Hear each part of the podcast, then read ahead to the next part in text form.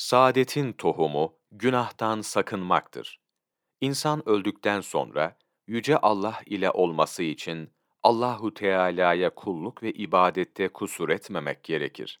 Ayet-i kerimede belirtildiği gibi dönüş ona doğrudur. Maide suresi 18. ayet. İnsanın saadet ve mutluluğu kendisiyle devamlı kalacağı kimseyi sevmesidir.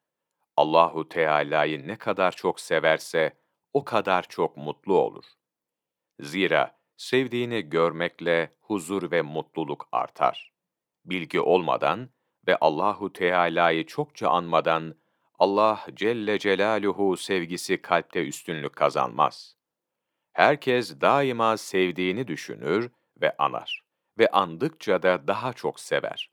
Onun için Davud aleyhisselama, senin tek çarem benim.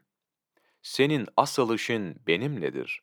Beni anmadan bir anın geçmesin diye vahyedildi. Kalbin devamlı Allahu Teala'yı anması, devamlı ibadet etmekle mümkün olur.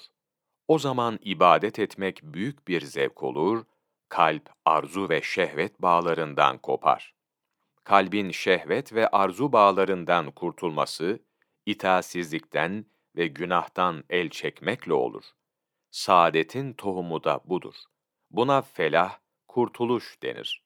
Bu hususta Yüce Allah buyuruyor ki, Muhakkak ki, küfür ve itaatsizlikten temizlenen, Rabbinin adını anıp da namaz kılan kurtulmuş olacaktır. Her yapılan iş, ibadet olmaya layık değildir. Ancak bir kısmı layıktır bütün arzu ve isteklerden el etek çekmek mümkün olmadığı gibi doğru da değildir. Zira insan yemek yemezse açlıktan ölür. Cinsi birleşmede bulunmazsa soyu kurur. O halde bazı arzuları taşımak, bazılarını da yapmak gerekli olup, birini diğerinden ayıracak sınırı da bilmek gerekir. İmam Gazali rahmetullahi aleyh, Kimyayı Saadet, sayfa 41-42 24 Mart Mevlana takvimi